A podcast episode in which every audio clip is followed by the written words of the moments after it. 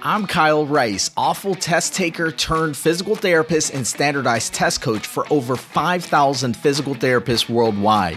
It wasn't that long ago that I struggled with anxiety, lack of confidence, and the fear of failing the NPTE. Fast forward through the challenges, the 13 standardized test failures, and many lessons learned, and you'll see the life I have today a life filled with love, financial freedom, and a dream job that allows me to change lives every single day. I created the NPTE Clinical Files podcast to give you simple, actionable strategies along with a step by step walkthrough of NPTE based questions. All of this so that you can dominate your exam like I did and achieve your dream. So, if you're a driven PT student who's looking to pass the NPTE and start creating a life you love, you're in the right place. Enjoy the show.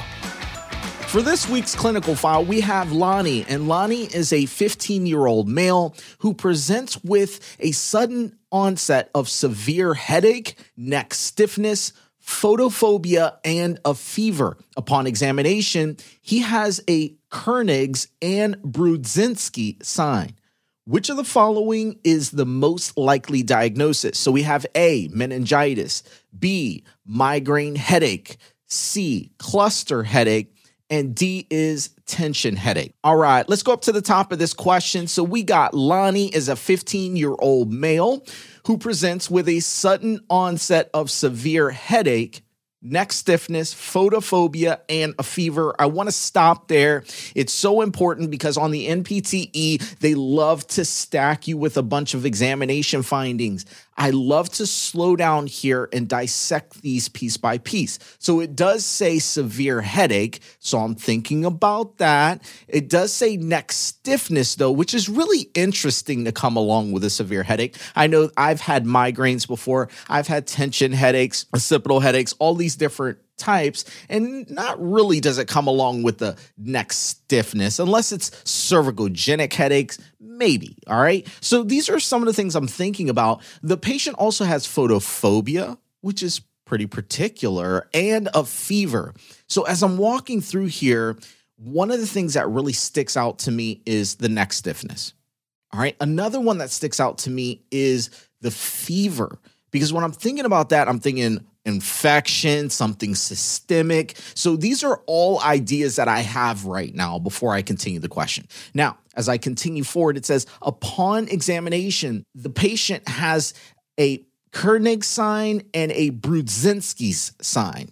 Oh, let's stop there. Are you familiar with these two? Sometimes the NPTE is going to throw you special tests, and you got to know which ones these are and what they're supposed to be used for. So, Kernig's, we typically have the patient supine, and what we do is we flex the hip to 90 degrees, flex the knee to 90 degrees, and start trying to extend the knee.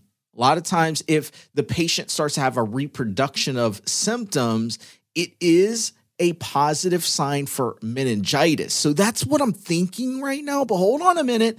Brudzinski's is actually another test where the patient's supine, and then you flex the patient's head as if you're trying to bring the chin to the chest. And if you see the lower extremities starting to flex, the hip and the knees, that is also signs of meningitis. So I'm like, all right, these are like really interesting signs here.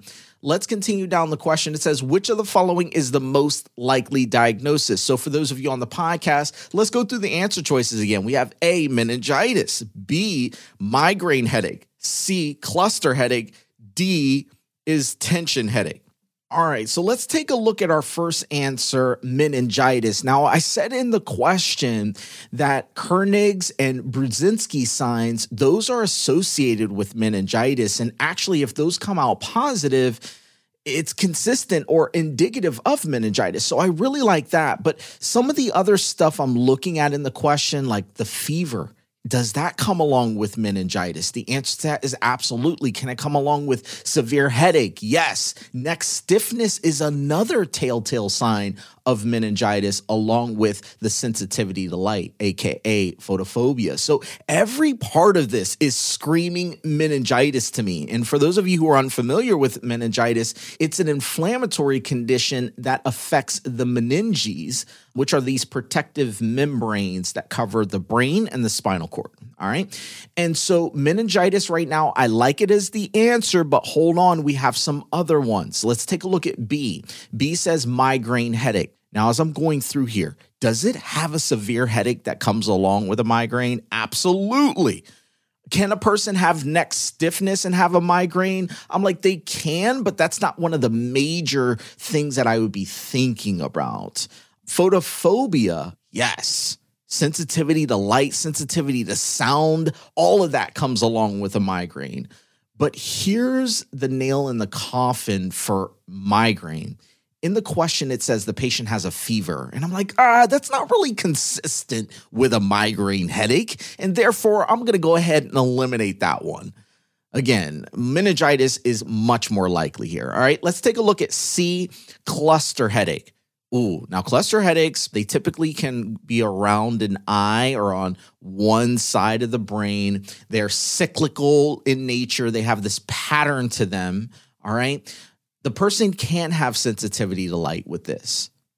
All right. They can have a severe headache. But again, I don't expect something like a fever from this person who has a cluster headache. I don't expect a positive Kernig and Brudzinski sign with a patient who has a cluster headache. So, therefore, C is probably not correct here. All right, let's take a look at D. D says tension headache. I know I've had a ton of these in the past. It's like this vice script is around your head and it's compressing and it's painful and it's really around the entire head. Now, again, with a tension headache, I don't expect things like a fever or positive Kernig's or Brudzinski signs. So, again, those are not consistent with a tension headache. However, tension headaches can present with photophobia or sensitivity to light they can present with a pretty darn significant headache. So there are signs and symptoms in this question that seem like it would be a migraine or cluster headache or tension headache. But one of the specific things that I'm looking at is this fever. Fever is not really associated with all those different types of headaches neither is Kernig's or Brudzinski signs. All right, so that leaves us with our final answer of A, meningitis. Congratulations to those of you who got that one correct. Congratulations to those of you who learned a little something new today. This is the type of question that would typically hang me up. You all know I love to bring you tough NPTE questions so that once you get to the exam, it's like you've over prepared, you overtrained for this thing and now you can walk in with confidence. All right. So, as I'm looking at this question, just recapping here, they gave you signs and symptoms, specifically the severe headache, neck stiffness, photophobia, fever. But they also added in some special tests that I would actually look at. Check it out in your Magee textbook. Check it out also on YouTube so you can actually see how these tests are done. Kernig's and Brudzinski's. They're really big tests when it comes down to implicating meningitis. All right. So, again, congratulations to those of you who got this one correct. As we start moving into the end of 2023 and beginning of 2024, I want to talk about something really important. FSBPT has said now that they will be changing the NPTE in 2024.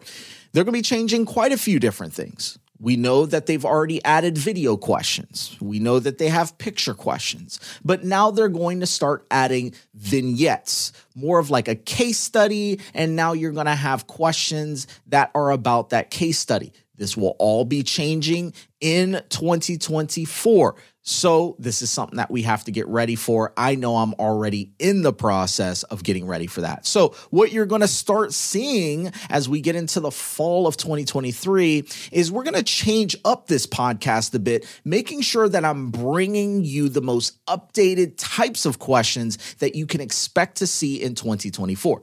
Now, I say all that to say this all the episodes that we've done so far, that you've worked with me on so far, are still very helpful for 2023 and 2024.